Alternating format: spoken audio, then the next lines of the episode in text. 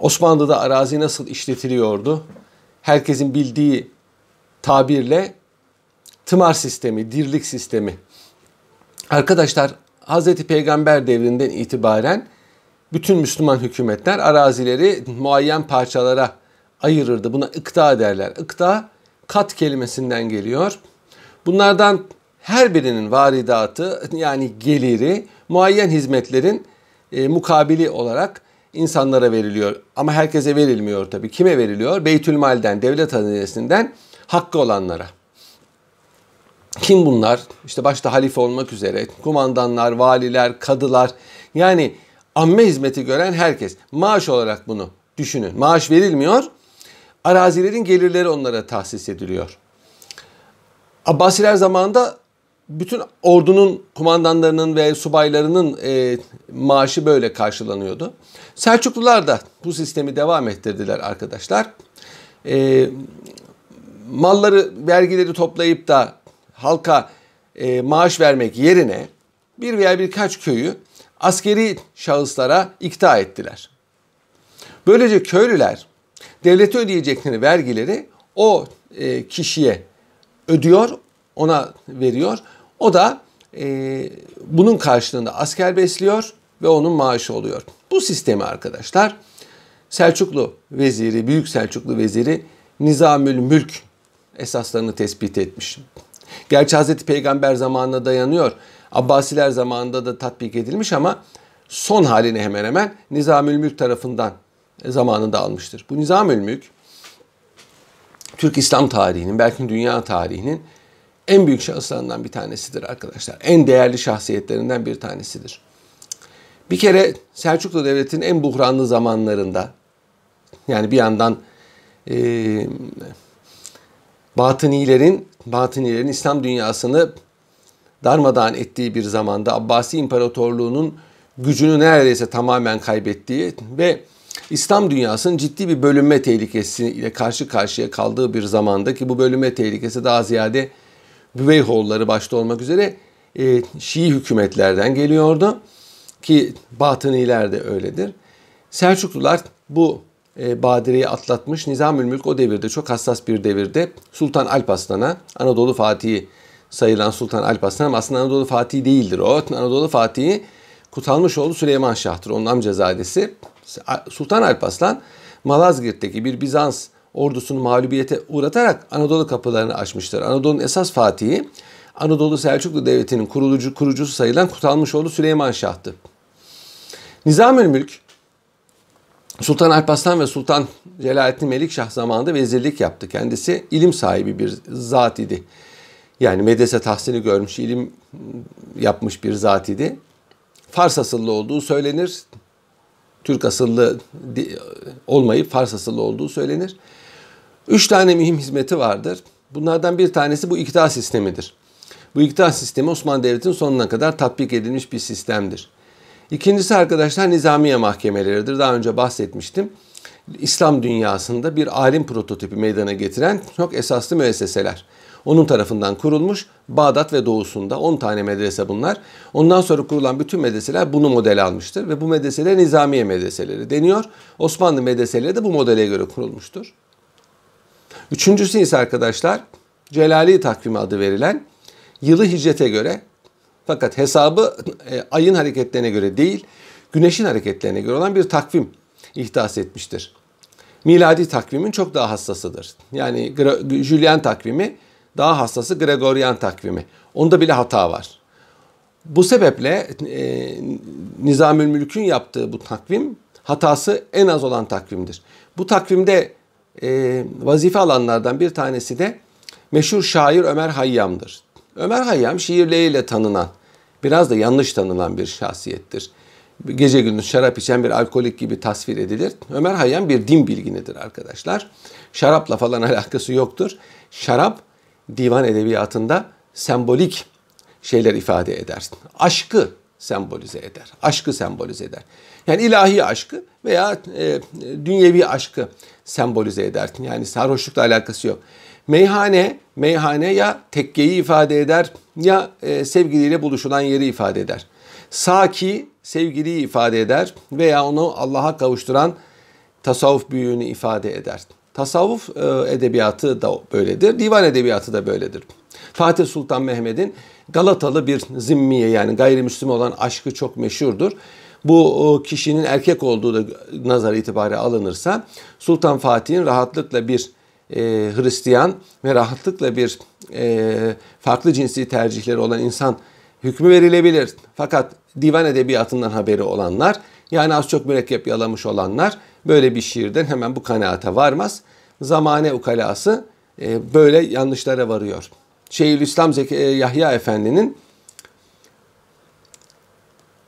Ko mescitte riyamişler eylesin riyayı, meyhaneye gel, ne riya var ne mürayi beyti çok meşhurdur. Bunu Osmanlı Şeyhülislam'ı, Sünni mezhebin en yüksek lideri olan bir şahıs söylüyor. Ko mescitte iki yüzlüler, riyakarlar eylesin riyayı, riya yapsınlar. Mescittekiler riya yapıyorlar. Meyhaneye gel, ne riya var ne mürayi. Halbuki meyhaneye gelsen orada riyakar adam bulamazsın. Herkes açık konuşuyor. Bunun e, burada kastedilenin burada kastedilenin e, tasavvuf e, yolunda ilerleyerek imanı imanı vicdanileştirmek ve böylece Allahu Teala'yı görür gibi ibadet etmek, ibadetlerin şeklinden kurtulmak olduğunu herkes anlar. Ama bunu bilmeyenler yani basit bir e, dini kültürden haberi olmayanlar, tasavvufun ne olduğunu bilmeyenler, divan edebiyatının bir semboller edebiyatı olduğunu bilmeyenler koskoca Şeyhülislam'ı e, bir namazlıkla ve akşamcılıkla itham edebilir. İşte Ömer Hayyam'ın şiirleri de böyle. Hep içki üzerine. içki, aşk. Fakat Ömer Hayyam aslında bir alimdir. E, medresede yetişmiştir. Rivayete göre Nizamül Mülk'ün sınıf arkadaşıdır. Ve Ömer Hayyam devrinin en büyük matematik bilginidir. Bu sebeple bu takvim hazırlama işini Ömer Hayyam yürütmüştü Nizamül Mülk'le beraber. Şimdi arkadaşlar ondan kısaca bahsedeyim. Şimdi ecnebiler yani müsteğmenler e, şahıs hukuku cihetiyle zimmelerle aynı statüdedir. Kimdir e, ecnebi, kimdir müsteğmen? Kendisine izin verilerek İslam topraklarına gelen kişiye deniyor. Yani harbi bir kişi, harbi gayrimüslim kendisine izin verilerek İslam ülkesine, Osmanlı topraklarına girdiği zaman ecnebi statüsü kazanıyor, müsteğmen statüsü kazanıyor, kendisine eman verilmiş kişi statüsü kazanıyor. Bunlar e, ilk zamanlarda Osmanlı Devleti'nin işini görür giderlerdi. E, Osmanlı ülkesinde toprak edinemezlerdi. Çünkü mütekabiliyet bunu icap ettiriyordu. Avrupa'da da Müslümanların toprak edilmesi diye bir şey mevzu bahis değildi. Çünkü bir de şöyle bir şey var. E, Darül İslam'a gelip de arkadaşlar ecnebilerden orada bir toprak satın alırsa zımmi statüsüne girerdi. E, yani statüsü değişiyordu o kişinin. Dolayısıyla Osmanlı Devleti ile anlaşması olmayan bir devletin e, yani Osmanlı vatandaşlarına mülk edinme imkanı tanınmayan bir devletin vatandaşı Osmanlı ülkesine izinle, pasaportla gel, gelirse bu Osmanlı Devleti'nde e, mülk edinemez, miri araziye tasarruf edemez ve Osmanlı vatandaşı biri öldüğü zaman ona mirasçı olamaz. Sultan Abdülaziz zamanında 1867 tarihinde bir kanun çıkarıldı ve bu kanuna göre bazı anlaşmalı devletlerin tebasına Hicaz dışında, Hicaz'da gayrimüslimlerin yerleşmesi yasaklanmıştır. Mülk edinme hakkı tanınmıştır. İşte Fransa'ya e, tanınmış, İtalya'ya tanınmış, e, Hollanda'ya tanınmıştı. Ve İngiltere'ye tanınmıştı. Belçika'ya tanınmıştı. Avusturya'ya tanınmıştı. Danimarka'ya tanınmıştı. İsveç'te Norveç'e tanınmıştı. Sonra Amerika'ya tanındı. Sonra Portekiz'e tanındı. Romanya'ya tanındı. Romanya müstakil olunca. İran'a tanındı komşu. Yaygınlaştırıldı bu mülk edinme hakkı. E, fakat yine de bunlar mirasçı olamıyorlardı. Yani Osmanlı vatandaşı biri öldüğü zaman onun yabancı bir devletin vatandaşı olan varisi varis olamıyordu. Yine Sultan Abdülaziz'in son zamanlarında 1875 senesinde bu hak da onlara verildi. Ve Osmanlı Devleti'nin sonuna kadar, kapitülasyonlar devrine kadar e, ecnebilerin Osmanlı ülkesinde toprak satın almaları mütekabiliyet esasına dayandırıldı. Şimdi bu böyle. Şimdi arkadaşlarınızın bu benim işgüzarlığımla alakalı bir suali var. Neden aşkı şarap ifade ediyor. Neticede onları okuyacak olanlar Müslüman diyor. Vallahi nedeni diye sorulmaz. Edebiyatta bu böyle. Neden edebiyatta böyle denmiyor. Ta baştan beri edebiyatlar, mazmunlar edebiyatı hep insanların fikriyatını, insanların fikriyatını mecazla ifade eder. Mecaz kullanmak yüksek bir edebiyat ifade eder arkadaşlar. Kur'an-ı Kerim'de de mecaz çok kullanılmıştır. Mesela veselil kariye köye sor diyor. Köye soramaz ki köydekilere sor demektir. Kur'an-ı Kerim'de mesela e, açlık elbisesini libas cu diyor. Açlık elbisesini giydiler. Açlık diye bir elbise olmaz ki yani elbise açlık ne alak? E, bunlar bunlar e, mecazdır. Mecazdır ve edebiyatın e, unsurudur.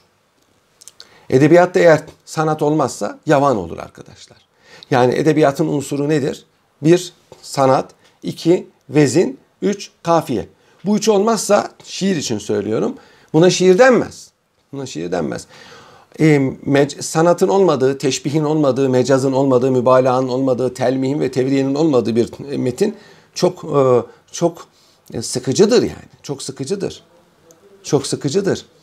Yani Leyleğin gagası e, Zerdüşt'ün ateşini hatırlatır Ahmet Haşim'in şiirinde yani. Bu öyle olmazsa Zerdüşt'ün ateşi dediğiniz zaman bu havayı vermez. Onun için e, edebiyat bir kere sembollerdir. Bütün dünyada bu böyledir. Sadece divan edebiyatında değil. Şarkta bu daha da fazla böyledir. Onun için yani aşkın şarapla ifade edilmesi çok tabii bir şey. Çünkü aşk insanı ne hale getirir? Şarap içmiş gibidir.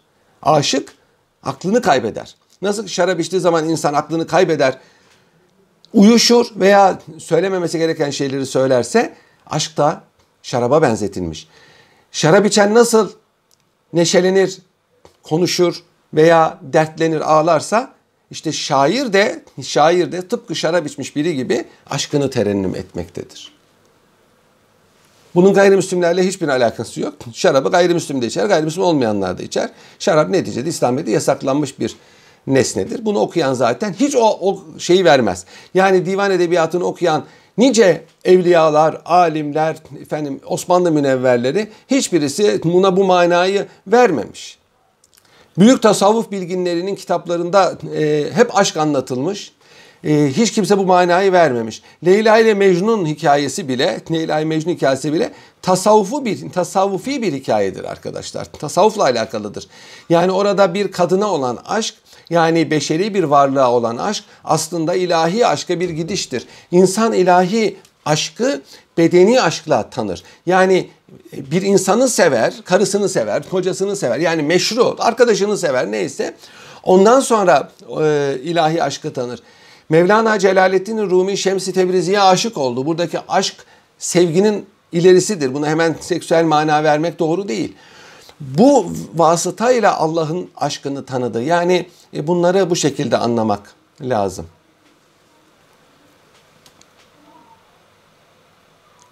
Ömer Hayyam'la alakalı fikrimi söyledim zaten. Ömer Hayyam çok usta bir şairdir.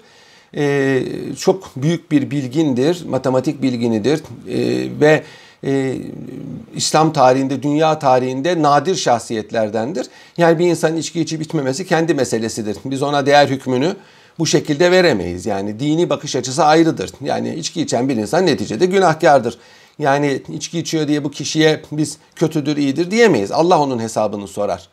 Böyle şeyleri araştırmak da zaten doğru değildir. Yani şahsi günahlar insanlarındır. İnsanlar bu günahlara tövbe ederse Allah affeder. Tövbe etmezse çektiği sıkıntılarla affedilir. E hadi affedilmedi öldü. Kabirde sıkıntı çeker. Mahşerde sıkıntı çeker. Peygamber şefaat eder. Allah mağfiret eder. Yani bunlar bizim meselemiz değildir. İnsanların günahları bizim meselemiz değildir. E, dini bir meseledir o. Dini bir mesele. İnsanların hayırlı işlerine bakılır. Hayırlı amellerine bakılır. %51'i fazlaysa o kişiye iyi denir. İnsanlık tarihine bir katkıda bulunmuşsa, müspet bir katkıda bulunmuşsa ne ala. Tarih zaten değer hükmü vermez. Yani tarihte iyi insan kötü insan yoktur arkadaşlar. Yani insanların yaptıkları anlatılır. Bu yaptıklarından doğan neticeler anlatılır. Tabii üniversal telakkilere göre yaptığı iş adamın müspettir veya değildir. Bu söylenir. Yoksa iyi insan, kötü insan, günahkar insan, sevapkar insan tarihi mevzular değil bunlar. Yani hususi hayatı insanların tarihi alakadar etmez. Tamam sosyal hayat öyle ama insanların hususi hayatı tarihçinin sahası değildir. Fakat şimdi hep bunlara bakarlar ve insanları bununla değerlendirirler. Bunlar ölçü değildir. Ölçü değildir. Tarihteki oynadığı rolün ne olduğuna bakar. Sultan Reşat çok mübarek bir padişahtı. Beş vakite beş katardı. Ağzına içki sürmezdi. Ama e, negatiftir onun tarihteki yeri. Yani Osmanlı Devleti'nin çöküşünde rolü var. Onun için bunlar bunlar çok da e, bizi alakadar etmez. Fakat Ömer Hayyam, Ömer Hayyam mükemmel bir insandır. Mükemmel. Yani şiirleri mükemmel olduğu gibi kendi de mükemmel bir insandır. Ben onun kabrini ziyaret ettim İran'da. İran'da türbesi onun mamurdur. Çok insan ziyaret eder. Ama e, Hamsof'u kaba yobazlar bir taraftan. Yani Müslüman kendini Müslüman zanneden softalar. Bir taraftan da bir taraftan da e, e, kendinden öncekilerin kültürünü, şark kültürünü, e, atalarının dinini e, öğrenmeyi e, bir gericilik zanneden lümpenler bunu anlamazlar. Bunu anlamazlar. Hadiselere zahiri zahiri manalarını verirler. Bu doğru değildir. Sultan II. Mahmud'a da memleket uçurumun kenarında aldığı için gavur padişah dediler. Öyle miydi? Değildi. Gayet dindar bir padişahtı. İşlerine gelmedi yaptıkları. İşlerine gelmeyince gavur dediler. Yani bunun izahı budur. Onun için böyle. Ee, o e, kıymetli piyanistin e, sözünü ben hatırlamıyorum şu anda. Yani Ömer Hayyam'ı Ömer Hayyam'ın sözünü nasıl nakletti, nasıl söyledi bilemem ben. Yani fikri için ben insanların e, bırakınız mahkum olmasını tenkit edilmesine bile katlanamıyorum. Yani tabi bizde fikir hürriyeti e orada Ömer Hayyam'ı kullanarak e, müminlere bu sadece Müslümanlara değil hakaret etmiş. Çok gerizekalı bir söz hatırladım şimdi. Yani e, kötü huylar kötü huyların dinle bir alakası yoktur. Dinsiz de yapar, dinli de yapar. Dinsiz yapıyorsa ne diyecekler? Veya dinli yapıyorsa bunun suçu e, Allah mıdır? Suçlusu Allah mıdır? Din iyiliği emreder, yalan söylememeyi emreder, hakaret etmemeyi emreder. E, yani hakaret etmek suçtur. Düşünün İslam dininde gayrimüslimlere gavur demek bile günahtır. Günah ve suçtur. Yani onları incitmek var çünkü. Onun için e, bu söze ben katılmıyorum. Burada hakaret var elbette ama neticede söyler geçer. Çok da bunu büyütecek, e, büyütmemek lazımdır. Fakat tabii arkadaşlar fikir de fikir olmalıdır. Yani fikir, fikir e, bilginin üzerine gelmelidir. Bizde maalesef fikir bilgisizdir. Dolayısıyla ona fikir denmez, hezeyan, saçmalama derler. Şimdi bir şey öğrenirsiniz, bir bilginiz olur. O bilginin üzerine bir fikriniz hasıl olur. Fikir hasıl olur. Ama şimdi bakıyorum ben insanların hiçbir bilgisi yok o mevzuda. Ama fikir beyan ediyor. Bu sadece ekonomi değil. Herkesin konuştuğu mevzu biliyorsunuz. Ya ekonomi çok ciddi bir ilimdir yani. Biz ekonomi okuduğumuz halde ben ekonomi hususunda devamlı kitap karıştırıyorum. Bir şeyle karşılaştığım zaman. Ve söz söylemeye çekiniyorum. İkincisi tıp. 6 sene tahsili var. Buna rağmen her önüne gelen tıptan konuşuyor. Birbirlerine ilaç tavsiye ediyor. Tedavi tavsiye ediyor. Bu gerizekalılıktan başka bir şey değil. Bir de din. Yani din ilmi diye bir ilim var. Kabul edersiniz etmezsiniz. Ciddi bir ilimdir bu. Senelerce tahsil ediyor insanlar da yine ben dinde söz sahibiyim diyemiyor. Hiç dinden haber olmayan adamlar bana göre diye başlıyor. Kendini küçük düşürüyor. Çünkü bilgisi yok. Tarih de bu şimdi buna eklendi maalesef. Tarih de buna eklendi. Okumuşsunuzdur. O mevzuda yazılmış bütün kitapları okumuşsunuzdur. Bütün insanları dinlemişsinizdir. Bunun üzerine bir fikriniz olur. Saygı duyulur, duyulmaz. Ama hiç bilgisi olmadan bir insanın bana göre böyle demesi inanılmaz aptalcadır. İnanılmaz aptalca bir şeydir. Fakat giderek artıyor bu. Giderek artıyor ve üzücü bir şekilde kendini entelektüel zannedenler arasında artıyor. Çünkü zaten entelektüel olmayanlar böyle topa girmiyorlar. Ben hiçbir köylünün beylik laf konuştuğunu görmedim. Köylülerin kendine mahsus çok güzel bir irfanı vardır. Bildiği şeyi güzelce söyler, bilmediği mevzuda konuşmaz. Kasabalılar da öyledir. Fakat şimdi bu şehirlerde yalan, yalan yanlış bir diploma alıp kendisini bir şey zanneden çok insan var. Küçük düşüyorlar, üzülüyorum ben. Üzülüyorum. Yani bilgi olmadan arkadaşlar lütfen fikir beyan etmeyelim. Fikir bilginin üzerine gelmelidir. Bir de şunu hiç unutmayın arkadaşlar. Bir insan ne kadar bilgisi artarsa cahilliği artar. Bu İmam Ebu Yusuf'un sözüdür.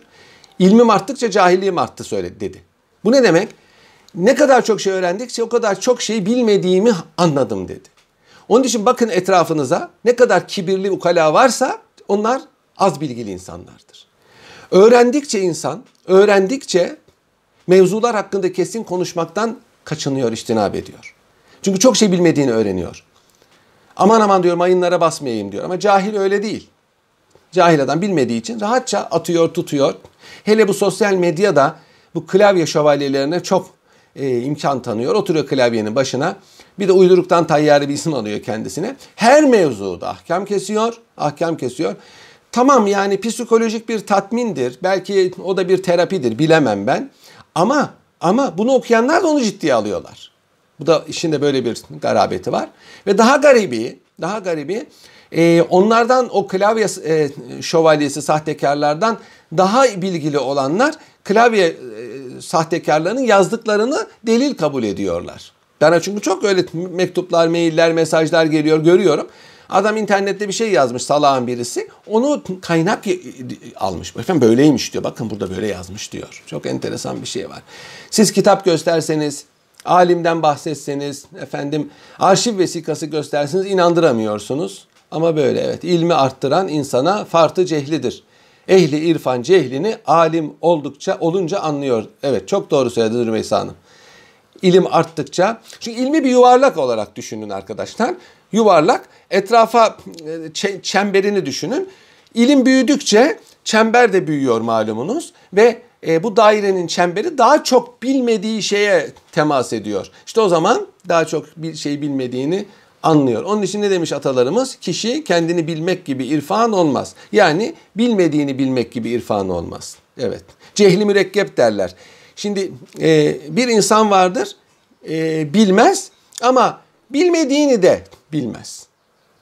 Çok iyi insandır onlar. Edeplidir, terbiyelidir, saygılıdır, ihtisasa ehemmiyet verir.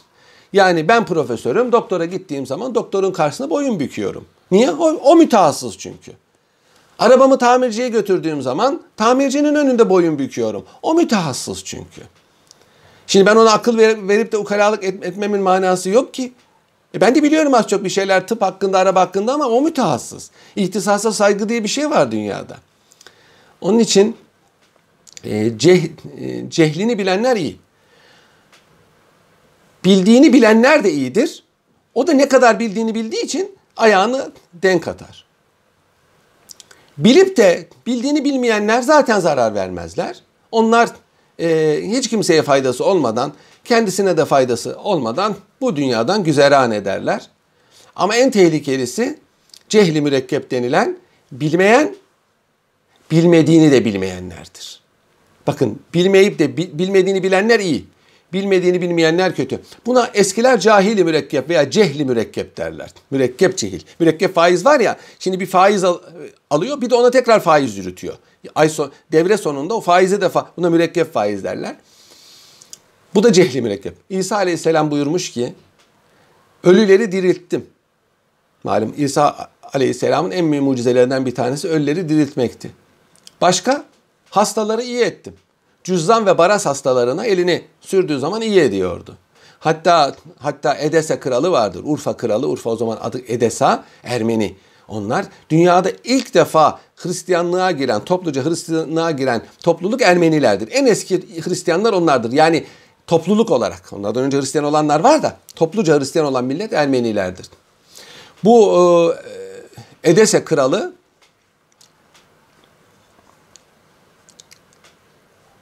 Adını da hatırlasam keşke. Adını da biliyordum da unuttum. Bu Edese kralı. Ee, tipik bir Ermeni ismi var. Tipik bir Ermeni ismi var. Neyse. Hazreti İsa'ya mektup gönderiyor. Meşhur efsanedir. Ee, hastalanıyor. Hastalanıyor. Cüzzam, cüzzam veya baras hastalığına yakalanıyor. İsa Aleyhisselam'a mektup gönderiyor. Diyor ki böyle böyle ben size iman ediyorum. Duydum ki size orada sıkıntı veriyorlarmış. Urfa'ya gelirseniz Edesa'ya biz size hem iman etmekle şereflenmek hem de hizmet etmekle şeref. Abgar, Abgar. Abgar çok meşhurdur. O isim Ermenilerin çok meşhur isimlerindendir. Ee, ben size diyor hizmet etmekle şereflenirim. Ee, bir de diyor benim böyle böyle vücudum hasta gelemiyorum. Ee, bana dua eder misiniz diyor. Duydum ki siz hastaları iyi ediyormuşsunuz. Buraya gelirseniz beni de iyi edersiniz. İsa Aleyhisselam tabi onlar ilahi emir olmadan hareket edemedikleri için bu teklifi kabul etmiyor ama bir havarisini bir havarisini e, elini sürdüğü bir mendille, bir mandalyonla Yunanca Urfa'ya gönderiyor. Bu havarinin Aziz Bartelmi olduğu söylenir. Urfa'ya gönderiyor ve bu mandalyonu Abgar'ın vücuduna sürerek onu iyi ediyor. Onu iyi ediyor. İyi oluyor yani Abgar. İyileşiyor. İşte bu mandalyon arkadaşlar uzun yıllar Ermeni cemaatinin elinde kaldı. Haçlı seferleri sırasında Urfa işgal edilince Urfa işgal edilince o mandalyonu e, Haçlıların eline geçti, Bodve'nin eline geçti. Daha sonra e, kayboldu gitti. O mandalyonun nerede olduğu bilinemiyor. Ermenilerden bizde diyenler var, bir manastırda diyenler var. Avrupalılardan bizde diyenler var. Yani bu bilinmiyor nerede olduğu. İşte e, o Aziz Bartelmi de Anadolu'da vefat etmiştir. Onun türbesi Hasankeyf'teydi. Ben ziyaret etmiştim. E, zannediyorum şimdi sular altında kalmıştı. Çünkü çok fazla onu bilen yoktu. E, Türkiye'de e, havarilerin çoğunun mezarı Türkiye'dedir. Yani Hz. İsa'nın 12 havarisi vardır. Bunların çoğunun kabri Türkiye'dedir. Aziz Petrus sadece bildiğim kadarıyla bildiğim değil öyle Roma'dadır. Roma'dadır. Saint Pierre Katedrali'nin altında zaten onun için adı Pierre. Petrus yani. Aziz Petrus, Pierre aynı şey. Saint Pierre, Saint Petro, Saint e, Peter aynı isim malum. Oradadır. Aziz Barnaba Kıbrıs'tadır. Aziz Barnaba Kıbrıs'tadır. Onun dışındaki havarilerin hepsi Türkiye'dedir. Yani Laodikya'da Aziz Toma, e, Aziz Yahuda, e, özür, özür dilerim, Aziz Yuhanna e, Selçuk'ta, İzmir'de, Bartelmi Hasankeyf'te, diğerleri de İstanbul'dadır arkadaşlar. İstanbul'da, şey üç tanesi Antakya'da, geri kalanı da İstanbul'da Fatih Camii'nin altına gömülüdür. Evet. Buralara neden geldik? Evet şey bizi buralara sevk etti. Her neyse evet Nisa Aleyhisselam'dan bahsettik. O bizi buralara getirdi. Cehli mürekkebin dedi ilacını bulamadım. Hastaları iyi ettim, ölüleri dirilttim. Fakat cehli mürekkebin yani cahil olup da cahilinden haberi olmayanın ilacını bulamadım. Demek ki onlardan ne kadar sıkıntı çekmiş bir peygamber olduğu halde. Şimdi arkadaşlar dönelim biz e, kendi mevzularımıza. Osmanlı Devleti'nde de bütün İslam devletlerinde olduğu gibi mülk arazi var, miri arazi var, metruk arazi var, mevkuf arazi var, bevat arazi var. Bir yer fethedildiği zaman e, Hazreti Ömer'in Hazreti Ömer'in Irak'ta Sevat, Irak Sevat'ında yapmış olduğu tatbikat devam ettiriliyor ki bu Hazreti Peygamber'in de aynı zamanda Hayber'de yaptığı üç tatbikattan biridir. Topraktan miri arazi oluyor. Sadece şehirlerde, köylerde, kasabalarda insanlara mülk bırakılıyor. Geri kalanı köylülere dağıtılıyor. Fakat bu yapılmadan önce orası yazılıyor. E, köylerin isimleri, arazilerin miktarı yazılıyor. Ondan sonra bu, bu arazi has, tımar, zahmet şeklinde bölüştürülüyor ve ikta ediliyor. Önceki Türk devletlerinde olduğu gibi yani e, geriline, varidatına göre muayyen parçalara ayrılıyor. Her parça bunun varidatından istifade etmek üzere gerek harpte yararlık gösteren askerlere gerekse hazineden hakkı olanlara, sahibi müstahiklara e, veriliyor. Dirlik olarak veriliyor. Dirlik, dirilik yani onu hayatta tutan şey demektir. Ya tımardır ya zehamettir ya hastır bu. Birazdan onlardan bahsedeceğiz. Bunun mukabilinde arkadaşlar sahibi dirlik olan kişi asker besliyor. E, iktidardan farkı bu diğer devletlerde. Diğer devletlerde asker besleme yok. Yani Osmanlılar burada bu asker besleniyor. Yani sadece bir maaş değil, aynı zamanda ordunun özelleştirilmesi olarak görebileceğimiz bir husus. İlk olarak arkadaşlar Osman Gazi, Osmanlı Devleti'nin kurucusu ve onun onun için onun ismini taşıyor. Kim ne derse desin Osman Gazi Osmanlı Devleti'nin kurucusudur. Ertuğrul Gazi'yi de götürmek mümkün ama Ertuğrul Gazi e, Selçuklu Devleti'ne bağlı bir beydir. Yani e, otonom bir bey belki. Otonom artık Osman Gazi müstakil bir beydir. Yani Selçuklu Sultanı zaten önce Gazan Han tarafından esir edildi, hapsedildi. Ondan sonra da öldürüldü. Dolayısıyla e, Selçuklu Devleti ortadan kalktı. Tarihe karıştı ve Osman Gazi ilk müstakil Osmanlı Devleti hükümdarıdır. Onun için Ertuğrul Gazi'yi Osmanlı hükümdarı olarak saymıyoruz. Fethettiği araziyi e, dirlik olarak askerlere dağıtmıştır arkadaşlar. Mesela Karacahisar'ı da Eskişehir yakınlarındaki Karacahisar'ı oğlu Orhan Gazi'ye vermiştir. Ve bir kanun koymuştur. Ee, Osmanlı Devleti'nin ilk kanun koyan da Osman Gazi'dir. daha önce anlatmıştım biliyorsunuz. Belediye kanununu koymuştu. İlk koyduğu kanunlardan birisi budur. Belediye kanunu Yenişehir'i fethettiği zaman veya Karacahisar iki rivayet var.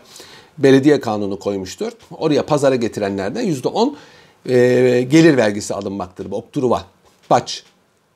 Kanun şöyle. Tımarlar diyor sebepsiz yere sahiplerinden geri alınmasın. Tımar sahibi öldüğü zaman arazi o kişinin oğluna intikal etsin. Yani dirlik o kişinin oğluna intikal etsin. Eğer oğlu küçükse yani tımarın haklarını yerine getirmekten e, getiremeyecek kadar küçükse hizmet yaşına gelinceye kadar hizmetkarları onun namına sefere gitsin diye bir kanun koydu. Osmanlı Devleti'nde bazı e, memleketler eman ile alınmıştır. Yani sulh anlaşmasıyla alınmıştır. E, hepsi de yani bu şekilde ele gelmemiştir. Şehzade Süleyman Paşa, malum Orhan Gazi'nin oğlu ve Serasker ve Rumeli Beylerbeyi'ydi. E, askerlere toprak e, temlik etmiştir. Mudurnu fethedildi mesela, Göynük, Taraklı fethedildi. Onları askerlere, askerlere verilmesini kanun e, haline getirdi. Babası da bunu uygun buldu. Yani e, dirlik sistemi Osman Gazi tarafından konuldu. Fakat bunun askerlere tevziği Süleyman Paşa tarafından olmuş. Bu Süleyman Paşa da büyük bir insandır. Osmanlı tarihinin kurucu, kurucularındandır yani. Osman Gazi, Orhan Gazi, Süleyman Paşa Osmanlı Devleti'nin kurucularındandır. İşte Kara Rüstem, Çandarlı bunlar e, Davudu Kayseri, e, Fahret ilk e, Osmanlı uleması ve vezirleri Osmanlı Devleti'nin kurucuları arasında yer alıyor.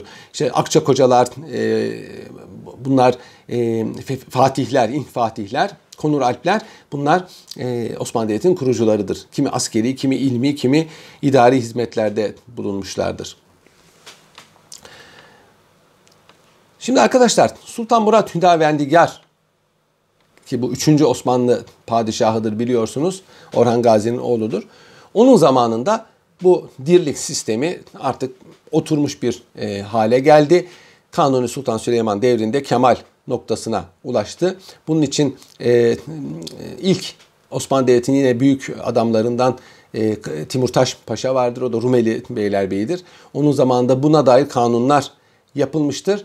Ve e, Kanuni Sultan Süleyman devrinde e, tımarlı sipahilerin miktarı 170 bini bulmuştur arkadaşlar. Ve bu böyle bir orduyu siz tasavvur ediniz. Şimdi arkadaşlar bir yer fethedildiği zaman bir yer fethedildiği zaman buradaki köyler ve kasaba arazileri tabi araziler üç kısımda kısma ayrılır dedik. Has, zahmet ve tımar. Geliri 100 bin akçe ve yukarı olan kısımlara has deniyor. Geliri 20 ile 20 bin ile 100 bin akçe arasında olan kısımlara zeamet deniyor. 20 binden aşağı olanlara tımar deniyor. Tımar askerlere veriliyor. Zeamet subaylara veriliyor. Has ise üst rütbeli devlet adamlarına veriliyor. Başta padişah olmak üzere. Padişahın ma- maaşı, kazaskerin maaşı, nişancının maaşı, valilerin hepsinin maaşı bu haslardan karşılanıyor arkadaşlar. Hasların işletilmesi biraz farklı. Birazdan onları göreceğiz. Şimdi tımardan başlayalım arkadaşlar. Nasıl oluyor anlamak için mahiyetini. Şimdi sipahi tımarının bir kısmı kılıç hakkıdır. Ve sipahilere, sipahi hizmetine gelen herkes için bir başlangıç maaşıdır. O çıplak maaştır, e, kılıç hakkı. Bu çekirdek kısımdır. Kılıç hakkı e, de, e, eyalete göre değişir. Tımarın tezkereli tımar olup olmamasına göre değişir ama umumiyette 3000 akçedir. 3000 akçedir. Düşünün 18 e, bin akçelik bir köy veya bir iki köy de olabilir bu arazi. Tımar olarak X şahsına verilmiş. Bu şahıs 3000 akçesini cebine atar. Kılıç hakkı. Ondan sonraki her 3000 akçe için bir asker besler. Cebeli derler buna. Cebeli derler. Her 3000 akçe için. 9000 akçe ise 2 asker besler. 12 ise 3 asker. 16 ise e, 4 asker besler. 19 ise 5 asker besler. 20 ise artık zahmet o. Zahmetin şeysi hükmü değişiyor. Tımarın 3000 akçesi kılıç hakkıdır. Geri kalanına terakki derler. Bu çünkü e, artabilir. Yani asker, tımarlı sipahi yararlık gösterir savaşta veya başka vesilelerle iç savaşlarda bir eşkıyanın yakalanmasında mesela ona terakki eklenir. Başka bir köy eklenir veya başka arazide eklenir. Geliri artabilir. Arkadaşlar bu bir kişiye dirlik verilmesi bir mülkiyet hakkı değil. Bir mülkiyetin devri mevzu bahis değil. Dolayısıyla satılamaz. Bir kimse tımarını satamaz, vakfedemez, miras olarak da bırakamaz. Gerçi tımar sahibi öldüğü zaman onun e, tımarı devlete dönmüyor. Normalde dönmesi lazım. Devlet diyor ki işe yarar, hizmete yarar çocukları varsa onların birine veya birkaçına tımar e, devam ediyor. Devam ediyor. Fakat bu şekilde e, çocuklarına verilen tımar babanın tımarı değil. Dolayısıyla kıymet olarak da aynı değil. Sipahi öldüğü zaman e, oğullarını babalarına ancak kılıç hakkı verilebiliyor. Onun dışında çocuklarına az veya çok tımar verilir ama babasınınki verilmez. Babasının ama umumiyette e, pratikte babasının tımarını çocuklar devam ettirmektedirler. Yani kanun ille öyle değil. Kanun ille babasının tımarını alır diye bir kaide yok. Babası hayatta olan kişilere tımar vermek pek adet değil. Yani daha doğrusu babası tımar sahibi olup da hayattaysa. Yani tımarlıların çocuklarına pek tımar verilmiyor ama mesela tımarlı sipahi yaşlanıyor veya sakat e, kalıyor e, veya hastalanıyor.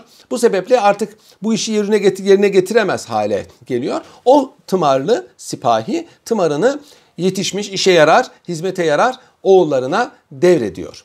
Bu takdirde e, tımarın kılıç hakkı oğluna intikal ediyor. Devlet isterse oğluna başka tımarlarda verebilir. Yalnız bir de e, yurtluklar var. Yani atadan dededen kalma ocaklık ve kadim yurt denilen, yurtluk ocaklık denilen tımarlar vardır. Bunlar mülk tımarıdır. Arkadaşlar zamanı gelince göreceğiz. Bunların bütünlüğü bozulmuyor. Ölüm halinde de bütün halinde intikal ediyor. Şimdi arkadaşlar dirlik sahibi yani tımarlı sipahi veya zeamet sahibi zaim ölünce e, onun dirliği e, idare kabiliyeti varsa e, ekseriye büyük oğluna geçiyor. Yoksa kardeşine, yoksa yeğenine geçiyor. Yani o ailede kalıyor. Tımarlı sipahi de zaten yıllar boyunca dirliğini, tımarını, zeametini devredeceği bir, birini yıllar boyunca hazırlıyor, yetiştiriyor. Ölen tıpar, tımarlı sipahinin birkaç tane tımara yarayan oğlu varsa tımarın kılıç hakkı bunlar arasında taksim ediliyor müştereke. Üç oğlu varsa üçe ayrılıyor. Tımarlı sipahi eğer cephede ölürse arkadaşlar onun oğluna yatakta ölen sipahinin oğluna verilenlerden daha büyük bir dirlik intikal ediyor. Mesela benim ailem e, asırlar boyunca tımarlı sipahi olarak vazife yapmış. Daha Selçuklar zamanından beri. Akkoyun ailesinden. Akkoyunlar tarihe karışınca Osmanlı hizmetine girmiş. Osmanlıların adeti eski hükümran ailelerin fertlerine tımar ve zahmet vermekti. Yavuz Sultan Selim zamanında bizim atalarımıza da zahmet, tımar verilmiş. Sonra zahmete yükseltilmiş. Ondan sonra ben onların hep izini sürmüştüm. Fermanları bizde var. Öldükçe işe yarar çocuklarına intikal ediyor. İşe yarayan çocuk da çok yok. Çünkü bunların çoğu ya çocukken ölüyor ya cephede ölüyor. Cephede ölüyor. Onun için yani ben baktığım zaman birden fazla kardeş olduğu çok na- nadir devirler vardır. Onun için e, tımar ve zahmet bölünmeden geliyor. Bölünmeden geliyor. İcap ederse arttırılıyor. Çünkü bir tımarlı sipahi ölüyor, oğlu kalmıyor. Onun tımarı veya zahmeti de diğer e, tımarlıya aktarılıyor. Bu şekilde intikal ediyor e, tımarlar. Her padişah öldüğünde bu tımar fermanları yenileniyor arkadaşlar. En son Sultan II. Mahmud'un tımar fermanı vardır. Ondan sonra tımarlılar biliyorsunuz tekayyüde sevk edildiler. Benim o zaman yaşayan dedem de e, tımarlı süva, e, süvari yüzbaşısıymış. Hem de yüzbaşı rütbesindeymiş. Babası tekayyüt edilmiş tımardan. Oğlu en son tımarlı olarak vazife yaparken o da tımarın kaldırılması üzerine e, tekayyüde sevk edilmiş. Şimdi arkadaşlar dirlik sahibi kimdir? Sahibi arz da deniyor buna. E, sipahi de deniyor. Zayim de deniyor. E, tımari de deniyor. E, sahibi tımar da deniyor. Sahibi zahmet de deniyor Osmanlı vesikalarında. E, bu kişi devletin bir tahsildarıdır. Yani amme e, memurudur, askeri bir şahıstır. Arazinin, arazi bölüyor bu. Bir çift öküzle sürülüp ekilebilecek her birine bir çiftlik denir. Çift kelimesi oradan çiftliklerle şimdi çiftlik deyince o uçsuz bucaksız yerler anlaşılıyor. Halbuki Anadolu'da vesikalarda çiftlik bir çift öküzün bir kişinin, bir ailenin bir çift öküzle ekip sürebileceği, mahsulünü yetiştirebileceği araziye ederler. İşte orayı arkadaşlar bu tabii her yerde değişir.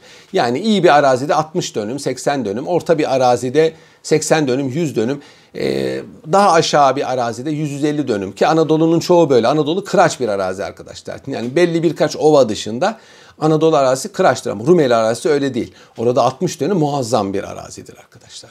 Muazzam bir arazidir.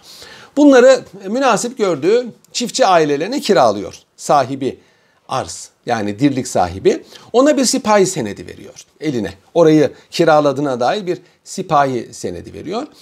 E, burayı kiralayan burayı ekip biçiyor. Yıllık kira ödeyecek ya bu onda bir nispetindedir Osmanlı'da. Yani umumiyette onda bir farklı olabilir ama hiç de hiç olmamış aşar derler onun için. Aşar aşere kelimesinden geliyor arkadaşlar. Onda bir demektir. Onda bir e, demektir.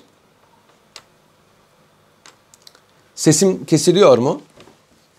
Sesimin kesilmemesi lazım ama bu şeyden arkadaşlar muhtemelen yüklemeden. Geliyor mu sesim? Geliyor evet. E zaten şimdi bir ara vereceğiz. Şimdi arkadaşlar bu o, kişiye kiralıyor aşar karşılığı. Sipahi ne oluyor burada? Bir nevi tahsildar ve bir nevi tapu memurudur. Tapu memurudur. O tımarı verdiği sancakta yaşar, başka yerde yaşayamaz. Köylüden kiraları toplar, aşarları toplar. Ee, bununla e, hem kendisi geçinir hem mayiyetini geçindirir. Bunun kendine mahsus bir çiftliği vardır. Kılıç yeri derler. Burayı ekip biçmekte köylüler kendisine yardım ederler. Bu da köylülerin e, mükellefiyetleri arasındadır. Angarya değildir yani vergi karşılığı e, sipahinin çiftliğini ekip biçerler. E, sipahinin kendi mülkü de olabilir. Yani mevat araziden ihya eder veya satın alır. Böylece arkadaşlar e, sipahi devlet nezdinde bir memur olduğu için devletle sipahi arasındaki münasebet bir amme hukuku münasebetidir. Ama sipahinin araziyi köy diye kiralaması bir hususi hukuk muamelesidir. E, onun için bunu bundan ayırmak lazım. Şimdi arkadaşlar sipahi kiraları toplar. Tahsildardan farklı olarak bunları merkeze göndermez. Bunları kendisi alır e, ve miktarına göre uhdesindeki tımarın veya zahmetin miktarına göre asker besler. E, tımarlarda 3000 akçe karşılığı asker besler. Zehametlerde 5000 akçe karşılığında bir tane asker besler. Ama bunun zırhı, silahı, atı ve talimi ona aittir. Buna cebeli derler veya nöker derler. Nöker Moğolca bir kelime. Cebeliler kim? Sipahinin kardeşi olabilir, oğlu olabilir, yeğeni olabilir, akrabası olabilir, kölesi olabilir. Hatta toprağı işleyen herhangi bir köylü de olabilir. Bunlar sulh zamanlarında mutat işlerini yürütürler. Savaş olduğu zaman e, savaşa eşerler. Sulh zamanında yani Hazer'de sipahi bunları atış talimi yaptırır, o kılıç talimi yaptırır, ata binme talimi yaptırır. Harp çıktığı zaman, seferberlik ilan edilip de yığınak emri geldiği zaman köylerdeki tımarlı sipahiler mahiyetindeki askerlerle beraber orduya iltihak eder. Her sancakta arkadaşlar biliyorsun Osmanlı'da beylerbeylikler var. Vali eyaletler var. Eyaletler sancaklara ayrılmış. Sancakların başında sancak beyi var. Sancak beyi hem vali hem tüm general kolordu komutanı vali, beylerbeyi hem eyaletin valisi hem ordu komutanı. Şimdiki dört ordu var ya mesela ordu komutanı. Onların altında arkadaşlar her sancakta kazalar var. Kazalarda alay beyleri var. Bugünkü albay, alay komutanı gibidir. Her 10 bölük bir alay beyine bağlıdır. Alay beyi sancak beyine bağlı, sancak bey beyler beyine bağlı. Her bölüğün başında yüzbaşılar var arkadaşlar. Yüzbaşı onların altında çeribaşılar var. Çeribaşılar da e, altında da sipahiler var. Sipahiler çelibaşılara veya bazı yerlerde çelibaşı yok doğrudan yüzbaşı var. Yüzbaşılara onlar alay beyine, alay beyi sancak beyine, sancak beyi e, beyler beyine bağlı olarak ordu bu şekilde teşekkür eder arkadaşlar. Düşünün Erzurum'da Erzurum Beylerbeyliği, Erzurum ordusu altında sancaklar, alaylar, bölükler aşağı doğru intikal eder ve Erzurum eyalet zaman çok geniş. Oradaki bütün tımarlı sipahiler orduya eşerler. Bir sefer olduğunda arkadaşlar e, tımarlı sipahiler kendilerine yakın yerlere giderler. Yani mesela Erzurum'daki tımarlı sipahi kolay kolay Avrupa'daki seferlere gitmez ama bazen ihtiyaç olduğu zaman elbette ki gitmişlerdir. Eğer tımarlı sipahi vadinde durmaz, eksik cebeli getirirse harbe veya e, cebelin atı elverişsizse, silahları elverişsizse onun dirliği kesilir. Bir de üstüne üstlük ceza verilir. Çünkü harpte ihmal kasıtla bir mütalaa edilir. Her sene tımarlı sipahiler yoklanır. Hayatta mı değil mi e, vaziyetine alemde ona bakılır. Kusuru varsa, ihmali varsa sipahinin tımarı elinden alınır ve bir başkasına verilir arkadaşlar. Osmanlı Devleti'nde tımarlı sipahilerin büyük ekseriyeti Türk asıllıydı arkadaşlar. Ordu tamamen Türklerin elindedir. Türkçe konuşulur. Şimdi bazıları e, yine bazı cahiller biraz evvel söylediğim e, konseptle alakalı olarak Osmanlılarda Türklerin aşağılandığını, Osmanlı'nın zaten Türk olmadığını falan söylüyor. Bunlara tabii cevap vermemek lazım. Çünkü cevabül ahmak ille sükut. Yani ahmaka cevap verilmez sükuttan başka ama e, bunlar insanları da aldatıyorlar. Bir kere Osmanlı Devleti bir Türk devletidir. Yani beğenin beğenmeyin. Ha o zamanki Türk telakkisi şimdiki gibi değil elbette. Şimdi Türk telakkisi umumiyette faşizan, ırkçı bir telakki maalesef. Milliyetçilik müstesna. E, o zamanki telakki imparatorluk telakkisidir. Osmanlı Devleti Türktür. Osmanlılar Türk olduğunu bilirler. Annelerinin başka ırktan olması bir şey ifade etmez. Irk babadan intikal eder. Kaldı ki bugün Türk'üm diyenlerin de ne ırktan olduğunu Allah bilir.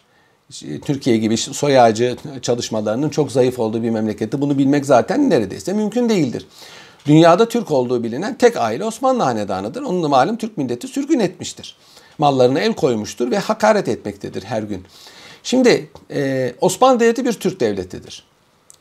Irkçı olmamakla beraber. Nüfusun çoğunluğu Türk olmadığı halde. Osmanlı Devleti'nin nüfusun hiçbir zaman ekseriyeti Türk olmamıştır. Nüfusun yarıdan fazlası gayri Türk unsurlardandır. Hatta nüfusun yarıya yakını gayrimüslimdir. Yarısı gayrimüslimdir. Geri kalan yarısında da Türkler Araplardan fazla mı değil mi söz götürür. Ama Osmanlı Devleti hiçbir zaman bir Arap devleti olmamıştır. Çoğunluk olmadığı halde Türkler bir kere yönetici kadro hep Türktür. Hep Türktür. Ordu tamamen Türklerin elindedir. Şimdi diyeceksiniz ki diyeceksiniz ki Yeniçeriler Yeniçeriler Türk değil veya vezirler Türk değil. Evet doğru. Doğru. E, ama bunlar Türkleşmiştir artık. Yani siz ırk olarak Türklüğü alırsanız onu zaten hepiniz Türklükte yaya kalırsınız. Yani Türk'üm diyenlerin çoğunun Türk olmadığını ispatlayabiliriz. Türkleşmişlerdir. Türkleşmişlerdir. Yani Sokulu Mehmet Paşa Sırp'tır. Sırp'tır. Kuyucu Murat Paşa Hırvat'tır. Ee, bunlar hakiki Türktürler. Ne Hırvattır ne Sırp'tır. Irk olarak belki öyle. Hakiki Türktürler. Ve bugün Türk'üm diyen herkesten daha fazla Türk şuuruna ve Müslümanlığa sahiptirler. Yeniçerilerde aynısı caridir. Yani dolayısıyla Türkçe konuşulur. Türkçe zaten Osmanlılar sayesinde günümüze intikal etmiştir. Bu sebeple ve ulema Osmanlı'da ulemanın ki mühim bir sınıf tamamı Türklerdendir. Çok az istisnaları vardır. Yani Araplar ulema değildir.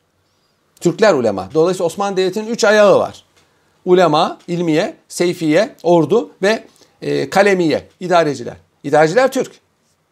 Ordu Türk. E, ulema Türk. Ulema dediğimiz hakimler, müderrisler yani akademisyenler ve o adliye ve marif. Hanedan Türk. Konuşulan dil Türkçe. Hala da Osmanlı Türkleri aşağılıyordu. Sözü ne la havle denir. Peki Osmanlı Türk Devleti değildi de Bulgarlar, Sırplar, efendim e, Yunanlar, Karadağlılar, Romenler, Araplar kimlerden istiklal almaya çalıştılar? Madem Türk değildilerdi. Türklere karşı bir istiklal hareketi, bir bağımsızlık mücadelesi verdiler bu devlet, bu milletler. Niye acaba Türk değildi de? Yani bu doğru değil. Türkler her zaman hakim, üstün bir e, kültür olmuştur. Hatta Osmanlı Devleti'nin yıkılış sebebi de Türklüğe verdiği ehemmiyet olmuştur. Son zamanlarda o kadar e, e, imparatorluk telakkisini terk edip ırkçılığa dönmüştür ki Bulgar'ı ezmiş, Yunan'ı ezmiş, sonra Arap'ı ezmiş. Onlar da birer ikişer kaçmışlardır. Onun için Osmanlı Devleti'nin son zamanlarında Ermeniler de aynı şekilde e, ırkçı bir tatbikatın olduğunu söylemek yanlış olmaz. Müttehat ve terakki zamanında artık resmi politikaya dönüşmüştür. Ondan önce resmi politika değildi. Fiili olarak e, mahalli bürokratların zulmü baskısı şeklinde işliyordu. Yani bir Türk adına, Türklük adına yapılmıyordu bir e, baskı. Ama idareciler Türk geliyor, köylüyü eziyor falan. Bu da e, aksiyonel reaksiyon meydana getirdi. Onun için böyle değil. Avrupa'da Müslümanların Türk denmesi ayrı. Çünkü Avrupalıların gördüğü Müslümanlar Türklerdi. Binaenaleyh onlar Türk dendi mi Müslümanı kastederler. Bugün mesela e, Balkanlara da gittiğiniz zaman Bosna'da da efendim Makedonya'da da Türk olmayan Müslümanlar vardır. Onlar da kendilerini Türk kabul ederler. Arnavutlar, Boşnaklar, Pomaklar, Patriotlar, Torbeşler bunlar Türk değiller ama Türk olduklarını söylerler. Yani onu Türk olarak e, tarif edilirler. Bu bir tasavvur, algıdır. E, Türkiye devleti olunca, pasaport olunca yine Türk derlerdi. Bunlar ayrı telakkiler. Bunlar ayrı telakkilerdir. Şunu söylemek istiyorum ki netice itibariyle tımarlı sipahiler dolayısıyla Osmanlı ordusunun büyük ekseriyeti arkadaşlar Türk ırkından Türkler e, tarafından tedbir ediliyordu. Cezayir, Tunus, Trablusgarp gibi, Mısır gibi, Yemen gibi, Bağdat gibi eyaletlerde e, tımar ve zahmet yoktu arkadaşlar. Bunların e, tarihi gelenekleri sebebiyle tımar ve zahmet yoktu. Harp esnasında, harp esnasında bunlar salyaneli eyalettir zaten. Maktu vergi öderler. Bunlar harp zamanında işte Mısır, Eflak, Boğdan, Kırım bunlar mümtaz eyaletlerdir. Bunlar askeri birlikler gönderirlerdi hususi olarak. Bunlarda tımar yok. Kürdistan'daki beyler böyleydi, Arap beyleri böyleydi. Bunlar hususi birlikler gönderir. Tımarlı sipahiler olmadığı için.